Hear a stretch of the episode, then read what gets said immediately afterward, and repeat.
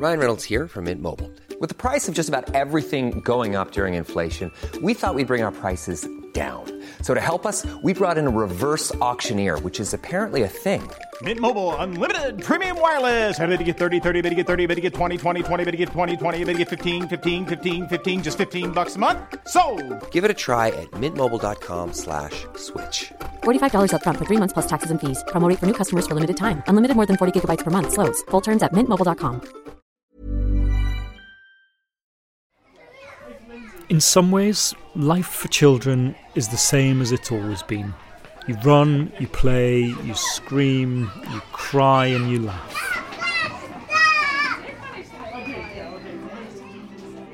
But the world these children are running and screaming through is so different to how it was for children only a generation ago. For one, families themselves have changed a great deal. So it was agreed that she would be removed from her mum's care. So obviously I put myself forward. Was that a hard decision? It was because obviously I had to think of the impact that it would have on Miracle, but then the way I seen it, where she's my granddaughter and I can't just see her going into care.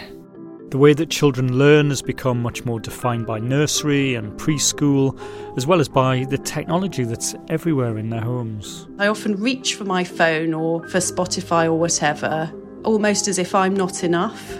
And the UK has struggled to address some really stark inequalities that are making some kids' lives incredibly tough. you do live from day to day with what money you can have and you know you can't really afford luxuries that everybody else can get because it's difficult with childcare So that's why we're using this podcast series to uncover the seismic changes to early childhood that have accumulated in the past 20 years but have almost gone unnoticed. Over three episodes, we'll take you around the UK, through nurseries and new beginnings, showing you the reality of life with young children today. From Tortoise and the Nuffield Foundation, this is episode one of Life Changing.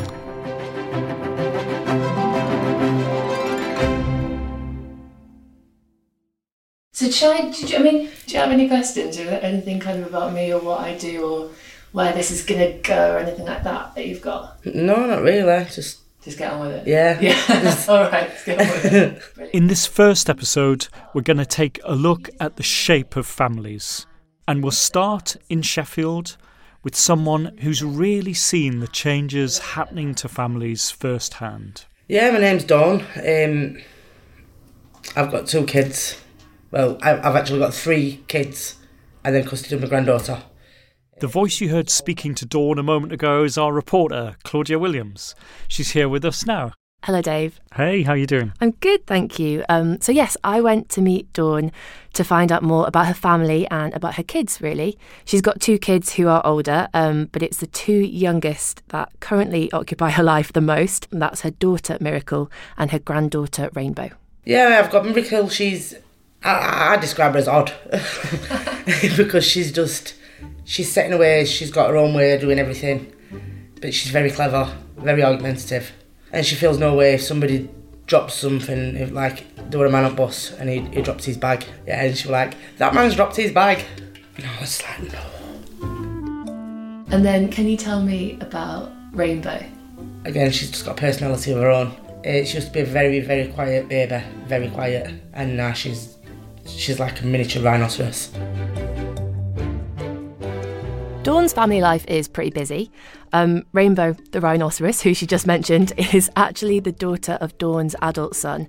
And for various reasons, she's been living with Dawn for the past two years now. Basically, my son's autistic and he's ADHD, so he's got like mental health issues. Um, he's not really got capacity to bring up a child by himself, and him and his then partner separated. But Rainbow's mum had been brought up in the care system, and so there were a lot of social services involvement, and she couldn't look after her properly. So it was agreed that she would be removed from her mum's care. So obviously, I put myself forward to take Rainbow. Was that a hard decision?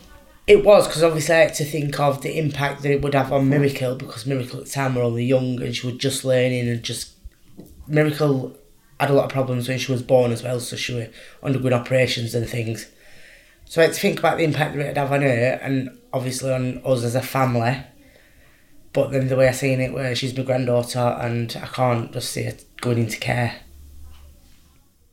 Dawn's in a challenging and interesting position. She's had two kids of her own a couple of decades ago, and now she's bringing up two more. So she's both a mother and a grandparent carer. And she's not alone. Research from the Nuffield Foundation shows how the shape and size of families has really been transformed. The way we live now, our family units have become increasingly varied. So many families today are living different kinds of lives to families only 20 years ago. So, to help us unpack all of this, we're here with the lead author of the Nuffield research I was just talking about, Carey Oppenheim. Hello, Kerry. Hello. So this this research program is an amazing body of work. I think it's been eight years in the making. So I haven't been working on it for eight years, but the Nuffield Foundation has funded a lot of researchers to work on early childhood. Some of that work goes back eight years. And the reason that we did it is because young children's lives have just changed so much. So it's the changing face of early childhood. And by early childhood, we mean the ages of naught to five. Okay, so, well, there's a load to dig into, but let's just talk about Dawn's experience first. How do you think what we heard represents how families as a whole are changing? When I was listening to Dawn's experience, I was really struck that there are a lot of people who uh, might not be the parent of the child, who are playing the role of being a parent. So I think it's important to have a sort of a wide view of what constitutes the family rather than a very traditional one. Mm. So a lot of people playing the role, as you say, and, and some like Dawn, kinship carers, not only looking after their own children. Exactly that. And there are around 160,000 kinship carers in England and Wales. So that's around one in 70 children.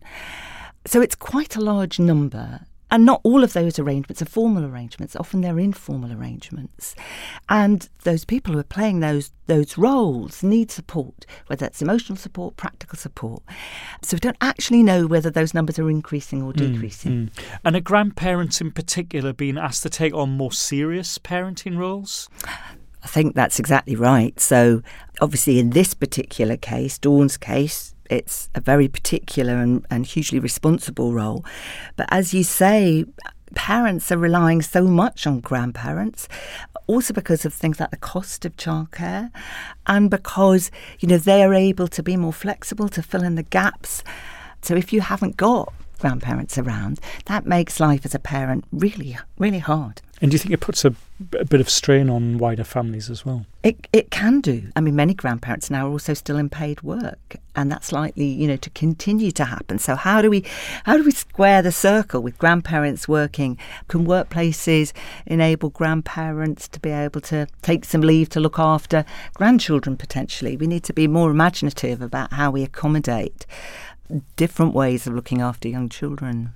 And thinking about Dawn's particular experience, she's clearly looking after children of different ages and some of them with some quite complex needs. Yes, yes. So she talks about both her her own daughter who has got health needs and also her son who had who has autism. And I, th- you know, the evidence is quite difficult to unpick, but it looks as though complex need and the number of children born with special educational needs and disabilities is increasing. And obviously, that um, poses big challenges, not only for the children themselves, but for the people who support them, whether it's parents or whether it's nursery school workers. So I think there's a lot of unmet need in that mm. area. Claudia, when you were up there in Sheffield, did you? What was your feeling from Dawn? Does she take it all in her stride, or is she just hanging on, or how is she? She was quite frank that she finds it difficult sometimes. From what I can tell through our conversation, she's coping with it really brilliantly but it does put restrictions on her life, and that clearly has an impact. Rainbow goes to bed at seven o'clock, so from seven o'clock, I'm housebound.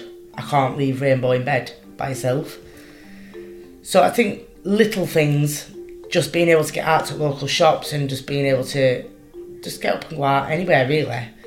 You've got to think about getting kids ready, putting the shoes and coats on. It's like 15, 20 minutes prep time just to go to the shop just to pick up some milk. Dawn isn't always as stretched as this. Obviously, that sounds really difficult. Um, she does have a support network around her. My daughter's there every day. She's got her own little baby. Congratulations. So she helps me out as much as she can. And uh, my best friend from school, she lives two doors away. We actually moved at the same time to be closer to each other. That's amazing. Yeah, so she helps me out with, with girls a lot. And that arrangement seems to work out for Dawn's kids as well, although it can be tough. Miracle really struggled in the beginning when I got Rainbow. She was having massive meltdowns constantly. She hated the fact this other person were around.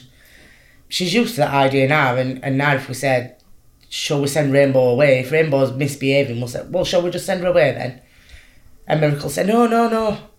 Rainbow has to live us. She just has to sit on the bottom of the stairs and have time out. So yeah, it's been um, it's been a difficult time, but we're getting there. We're getting there. We're all getting used to each other. Because Dawn has obviously had this experience of having young children a couple of decades ago, as well as having them now, I wanted to know what changes she had noticed. And the big thing she pointed out to me was technology. I think nowadays it's all about computers and phones and tablets. Miracle's not even five and she's asking for a phone. Wow. There's a lot of young kids nowadays that they've got Facebook, and I don't agree with that. At six and seven year old, Wow. having Facebook and Snapchat and Instagram and all these things. So you know people whose children have Yeah, Snapchat and yeah, they're like, like five. like six, seven year old, yeah. Carey, what's your reaction here? Is this something you've seen in your research, and is it indicative of a, a wider UK trend? Yes, yes, absolutely. So, you know, whether it's tablets or internet connections or mobile phones, they've become incredibly widespread. So we and, and, and I think often we don't think about it in relation to young children. Three quarters of under fives have got access to an internet connected device. And that's a threefold increase between 2009 and 2019. It's amazing, really, in the space of a decade that we've seen that change. It is, it is, and I and I think, I mean, the research is still quite early stage, but you know, it obviously affects how children play, what they play with, but also how parents are interacting with the family and the wider world. And you know, we see pluses and minuses. On the one hand, you know, you can access these incredible resources for your child. On the other hand, you know, there's some early evidence that parents are distracted by using, you know, their own mobile phone or digital devices when they are also looking after their children. Yeah, it, that really hits home with me because we've spoken to dozens of parents during our reporting for this series, and the conversations that we were having with parents of children under five, again and again, they talked about both the good and the bad of tech. Hi, I'm Lizzie. I live in London uh, with my husband Dan and our two children who are five and two, uh, a son and a daughter.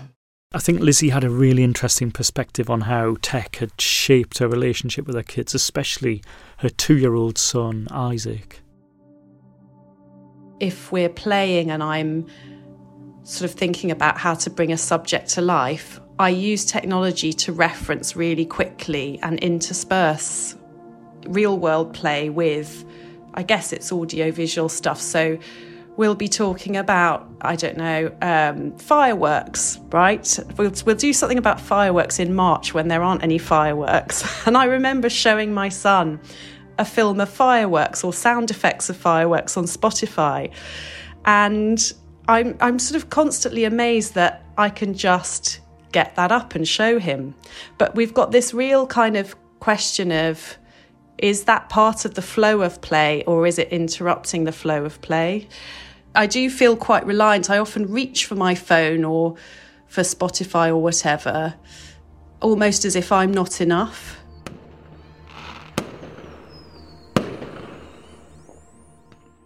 When I was uh, maybe an older child, we were quite early to get tech in our household because my dad was really into everything. So we had the internet in 95, and I used to do homework when I was 11, 12 using the internet. So, and I, I remember when the Kobe earthquake happened, in 1995, we had to do a geography project about it. Worst earthquake to hit Japan since the 1940s. And we were flitting between web. I mean, I didn't know what a website was, but we were kind of on BBC as it, the news website as it then was. And I put together this project for this teacher. And she was so, she, I don't think she'd ever seen anything created with the help of the web before. And she was astonished. And, um, but I felt like I duped her in a way because I'd been so excited as well that I could bring up an image of Kobe from the day before and print it at home. And so my memory of that is all of this information, but I I don't think I really made sense of the earthquake as an event. And I suppose that worry does stay with me. That that sense of am I am I now doing that to Isaac, this sort of impressing with with this abundance of beautiful content, but is there context for him that makes sense or that makes it useful for him? I mean, I think it's a really important question about how using that technology in terms of interacting between parent and child may change uh, the young child's perception of, of the incident. I mean, the evidence suggests that all the things that are important without technology are also important with technology. So if you're using the technology to engage, exchange, let the child lead you, then it's probably going to be good. Um, but if you're using it to, you know, to, ignore each other, it's probably not so good. Did you sense that thinking about, you know, the lockdown that um, we've also seen through access to technology something which highlights inequalities. Absolutely. So it's poorer families who are less likely to have, you know, a good internet connection. And that's been very, very difficult over the period of the lockdown. So, and this is their connection to their schoolwork. It is, and you know, it's exposed this very big digital divide between people who, you know, have good fast internet connection and those who don't have any or are relying on a single phone. And then we start to see that in terms of the impact of the lockdown on how children are developing and learning.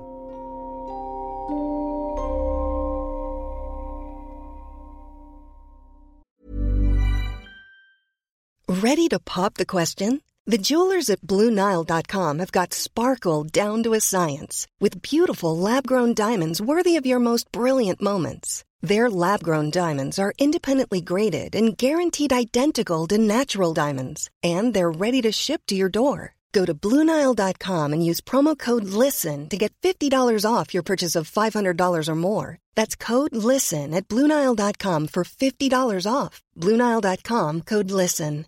Hey, I'm Ryan Reynolds. At Mint Mobile, we like to do the opposite of what Big Wireless does. They charge you a lot, we charge you a little. So naturally, when they announced they'd be raising their prices due to inflation, we decided to deflate our prices due to not hating you. That's right. We're cutting the price of Mint Unlimited from $30 a month to just $15 a month. Give it a try at mintmobile.com slash switch. $45 upfront for three months plus taxes and fees. Promote for new customers for limited time. Unlimited more than 40 gigabytes per month. Slows. Full terms at mintmobile.com. So, one big difference between Lizzie's experience and Dawn, who we heard from earlier, is Lizzie's currently working part time and from home, while Dawn's a full time parent. But there are so many similarities as well. These are both women who are responsible for such a lot of the childcare. So, Carey, what do your reports tell us about how mums are working now and what they're juggling? So, really now combining paid work with childcare, if you have a child under five, it's the norm. And that is quite a task. And many parents, both mums and dads, talk about the stresses and strains of juggling all of those things. And over the pandemic, it I suppose, threw up so many challenges, but did you see any uh, new trends emerge at that point? Yes, so mothers were particularly badly affected. They were more likely to lose their jobs during COVID. But we also, and I think this is interesting and important, see that for some fathers who were able to work at home, perhaps not for the first time, but they saw childcare at first hand. And they increased the amount uh, quite considerably of childcare that they did. But still, it's very important to remember that women are bearing the brunt of childcare, around two thirds. Okay, well, I think that gives us the perfect cue to bring in a dad's perspective. I spoke to Richard Miles, he's been married twice and he's got kids from each relationship two older children from his first marriage and two much younger ones from his current one.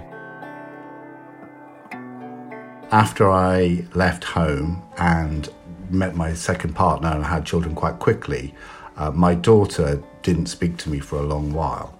So, in fact, my 21 year old daughter has never met her two half brothers. Whereas uh, my oldest boy has always been quite actively involved with them right for the moment go. Uh, he doesn't live with us, he, he, lives with his mates in North London, um, but we see him probably once a week. The younger boys like to scrowl with him and jump on him and so on, and they have a very good relationship, I would say. Uh, the challenge for us is working my daughter into the mix. So, Carey, this is what some people call blended families, right? Yes, or, or step families.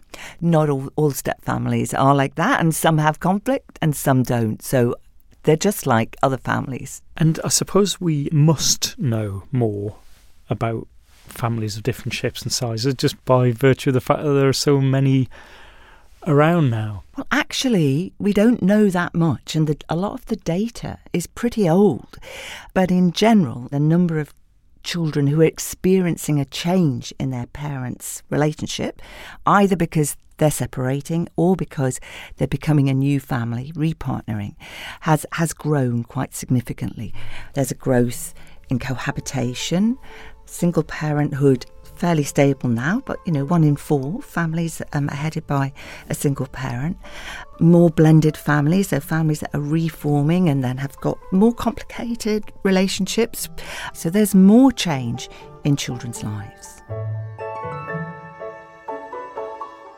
And it's certainly been a big change for Richard's children, and even for him.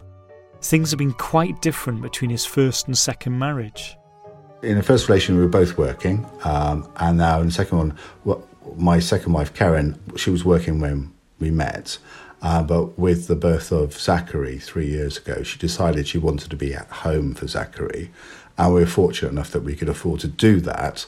So she is the primary caregiver, the primary parent, if you like. Um, but we're just about to reverse that because I'm I'm stepping back from what I'm doing and going to spend more time with the childcare to enable her, in part, to go back to work part time. That was inspired by what happened during the pandemic, just as you described, Carey. He spent more time at home, took part in the childcare, and found he really, really liked spending time with his kids. I actually enjoyed being at home much more. Um, my job at that point required me to be in the office five days a week, doing long hours, out the door, you know, seven in the morning and not back until after six, seven, eight in the evening. Um, so I, I began to see a lot more of them, which I thoroughly enjoyed. Whereas, Claudia, was it for Dawn up in Sheffield a different experience during COVID? Yeah, I think that's fair to say. And I, I should be clear that a lot of what I spoke to Dawn about was really joyful. But when it came to COVID specifically, I think that was really tough for her. I think a lot of time we just felt trapped because we couldn't go out, and obviously kids wanted to go and play out, and they couldn't understand why we couldn't go to a park or why we weren't taking them out anywhere. You know, even though they were so little, I think for Miracle mainly because she was that bit older, she couldn't understand why we weren't going out anywhere, why we couldn't go to park or whatever, and she'd say it's sunny. She just knew she used to be able to go to the park and now she can't, and she didn't understand why.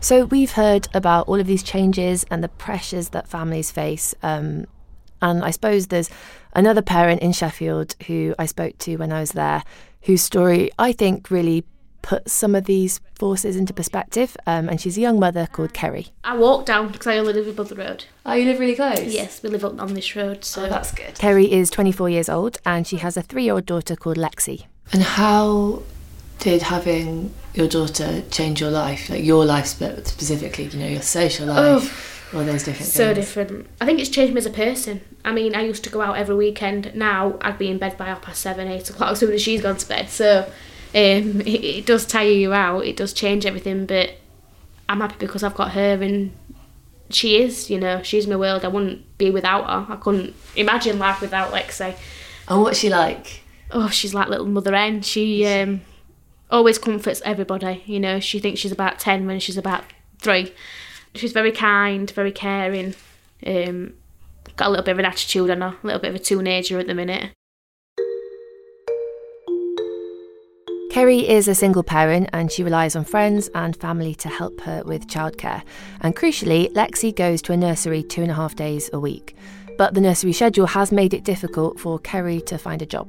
It's finding the hours. I mean, even if she did go to nursery every day, Monday to Friday, it'd be something like nine while three. So it's finding the work that's ten while two to get to and from Lexi's nursery. And were you, Um, before you had her, were you working? I was, yeah. I was working for a charity, and then obviously when I fell pregnant, obviously I left, and then obviously the job obviously weren't there to return to. So obviously I've been, you know, out of job.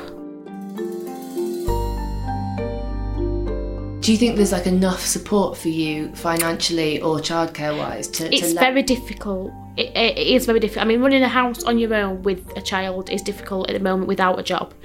I mean, talking about income, I mean, I do get my rent paid for, but I have to pay towards that. But obviously, the only money I receive, obviously, is a child benefit, which is £80 a month. And then I only get £400 as well, which obviously gas and electric comes out of that, your council tax comes out of that, your water comes out of that, clothing, things like that. So without a job, you are really, you know, stuck and you, you do live from day to day with what money you can have and you know you can't really afford luxuries that everybody else can get because it's difficult with childcare so it's it is very frustrating It sounds like it might be quite stressful. it is stressful especially when you've got a toddler who goes into a shop and she wants this and she wants that and you're like well I can't afford that this week it makes you feel like you know you're letting them down but there's nothing else you can physically do So that's Kerry's situation in Sheffield. Carey Oppenheim in the studio with me. What do you make of that? I mean, what really stands out is the love and attention that Kerry has for her child. But it also, it just reminds you how hard it is to manage both when you're a single parent and also you have very limited money. And, you know, on top of that, we've had COVID. We're now in the middle of a cost of living crisis. And when you look at what the research tells you that families with a child under five are more likely to be in poverty than any other group. That affects well over a third of those children.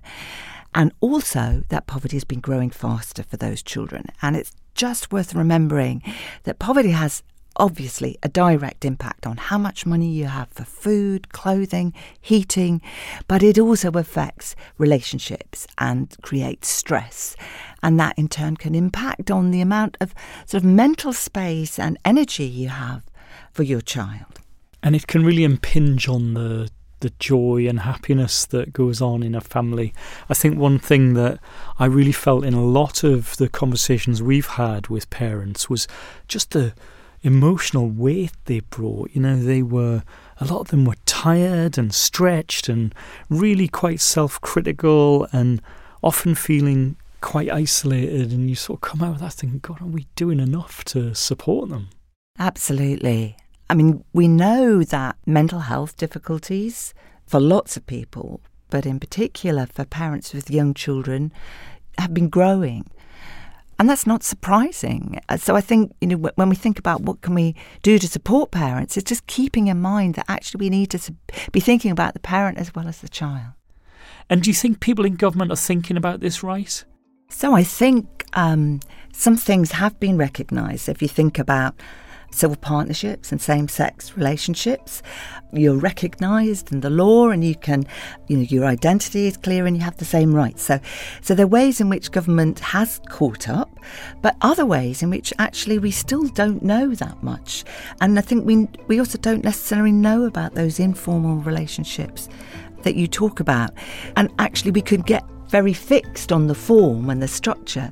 But actually, what's important is the quality of the relationship within the family, no matter the kind of family, how strong and good it is, how you deal with conflict.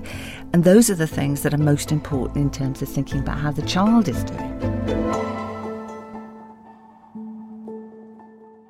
And with so many people struggling, it must be so important to find other sorts of childcare, right?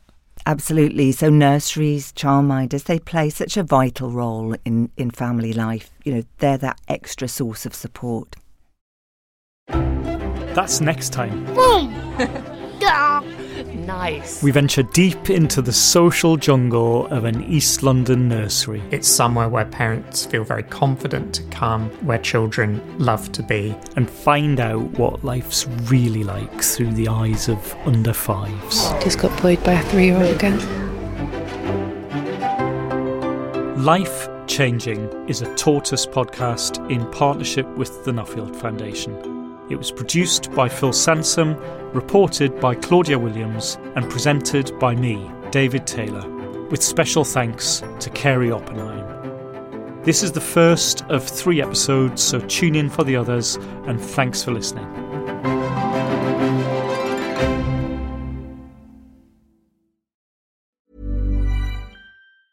Hey, it's Danny Pellegrino from Everything Iconic.